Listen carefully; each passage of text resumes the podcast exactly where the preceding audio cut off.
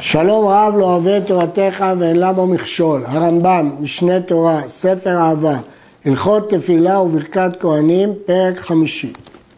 שמונה דברים צריך המתפלל להיזהר בהם ולעשותם. ואם היה דחוק או נאנס או שעבר ולא עשה אותם, אינן מעכבים. כלומר, חמשת הדברים שמנינו בפרק הקודם הם מעכבים. שמונת הדברים שנמנה בפרק זה הם לכתחילה, אבל הם לא מעכבים. ואלו הם עמידה ונוכח המקדש, לעמוד מול המקדש, ותיקון הגוף, ותיקון המלבוש, ותיקון המקום, והשוויית הכל, והקריאה וההשתחוויה. עמידה כיצד? אין מתפללים אלא מעומד.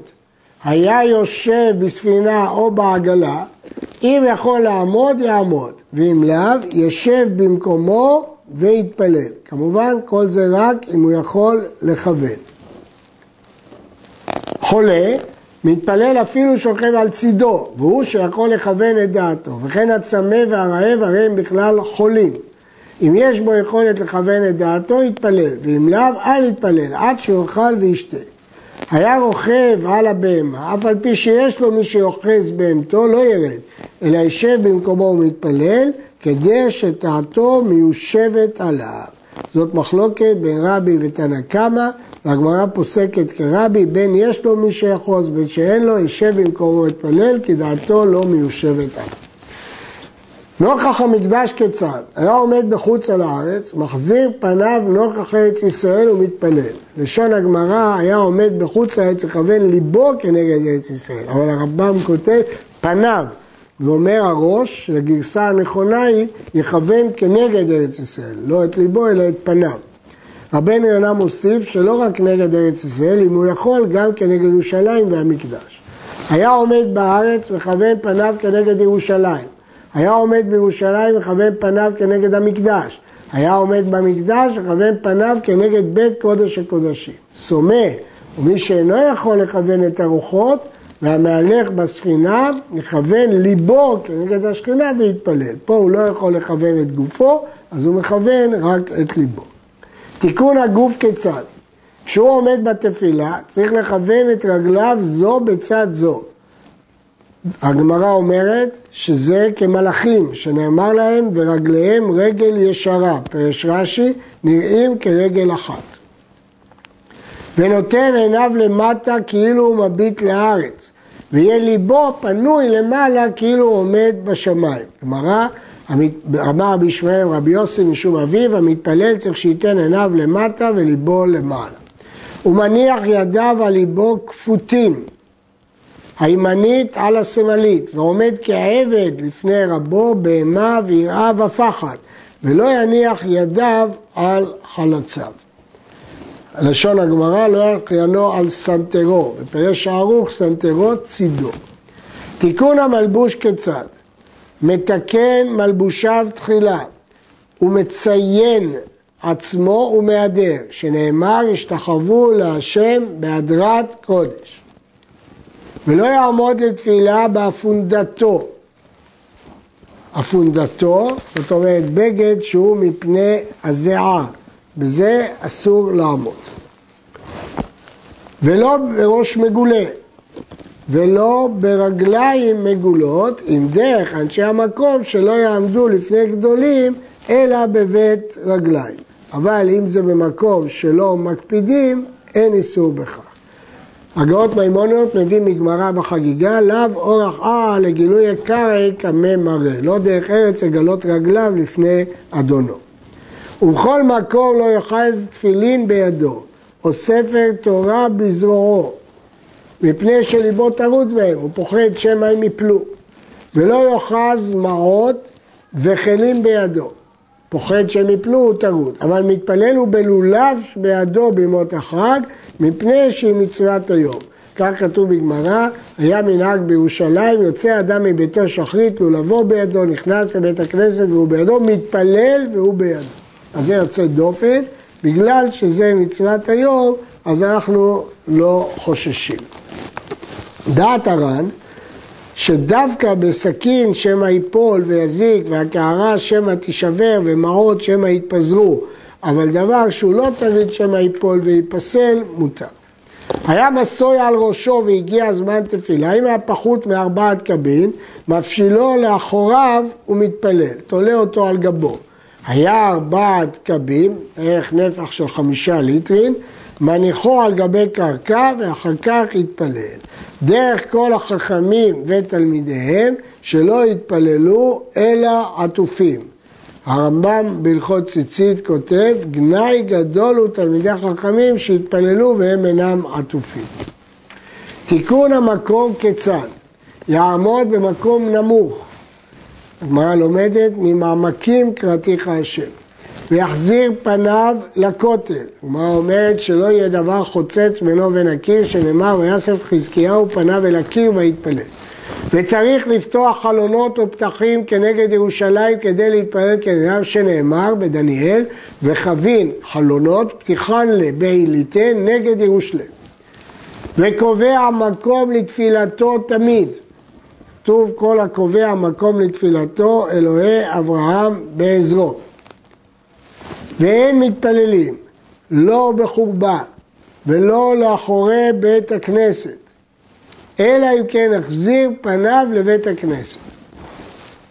אין מתפללים בחורבה, בגמרא אליהו אמר לרבי יוסי, היה לך להתפלל בדרך, שמע מינה שלא נכנסים לחורבה. ולא אחרי בית הכנסת, הגמרא אומרת, כל המתפלל אחורי בית הכנסת נקרא רשע, שנאמר סביב רשעים התהלכות. אלא אם כן החזיר את פניו לבית הכנסת. ואסור לשב בצד העומד בתפילה או לעבור לפניו עד שירחיק ממנו ארבע אמות, כדי שלא יטריד את כוונתו. הגמרא אומרת, אמר רשום אל לוי, אסור לשב בתוך ארבע אמות. רבנו יונה כותב בשם הגאונים, שאם הוא קורא קריאת שמע או פסוקים, אפשר. אה, איסור מעבר הוא כנגד פניהם, כפי שהרמב"ם כותב. לא יעמוד במקום גבוה שלושה טפחים או יותר ויתפלל. לא על גבי מיטה ולא על גבי כיסא. כל זה מפני שאין גבהות כלפי המקום. היה בניין גבוה, כמו בימה, אם יש בו ארבע אמות על ארבע אמות של שור הבית, הרי הוא קהליה ומותר להתפלל בו. וכן אם היה מוקף בחיצה מכל רוחותיו, אף על פי שאין בו ארבע אמות, מותר להתפלל בו, מפני שאין גובו ניכר, שהרי חלק רשות לעצמו. הרייבד כותב, ובכולם אם יכול לרד למטה, ירד למטה ויתפלל.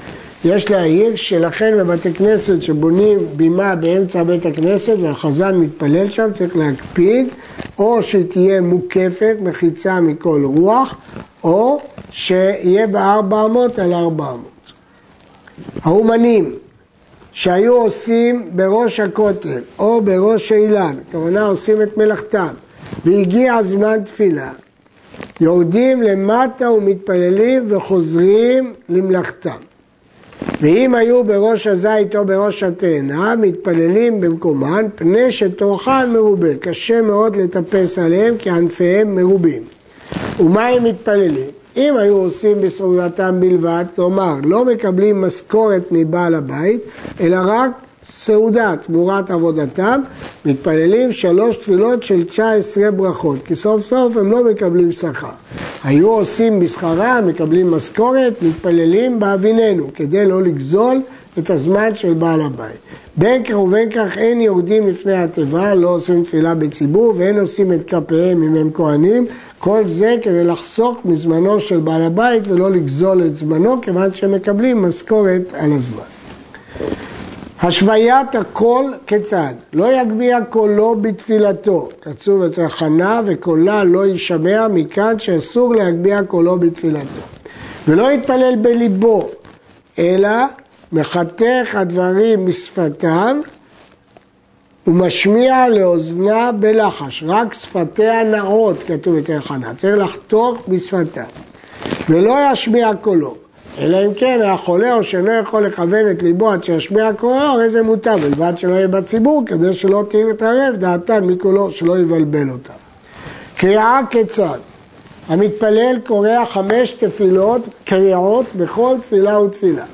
חמש פעמים הוא קורא, בברכה ראשונה בתחילה ובסוף, ובהודיה, כלומר במודים, בתחילה ובסוף, וכשגומר התפילה קורע, פוסע שלוש פסיעות לאחריו כשהוא קורע, ונותן שלום מימינו, משמאל עצמו ואחר כך ממין עצמו ואחר כך מגביה ראשו מן הקריאה וכשהוא קורע בארבע הקריאות קורע בברוך וכשהוא זוקף זוקף בשם. אז ארבע קריאות זה בתפילה עצמה והחמישית בסיום התפילה בקריאות של התפילה קורע בברוך וזוקף בשם שנאמר מפני שמי נחתו אבל לא בשמי, בשמי כתוב השם זוקף כפופים. במה דברים אמורים באדיוט, אבל כהן גדול קורע בתחילת כל ברכה ובסוף כל ברכה. והמלך, כיוון ששכב בראשונה, אינו מגביה ראשו עד שגומר תפילתו. כל מי שגדול בחברו צריך להכניע את עצמו יותר לפני הבורא.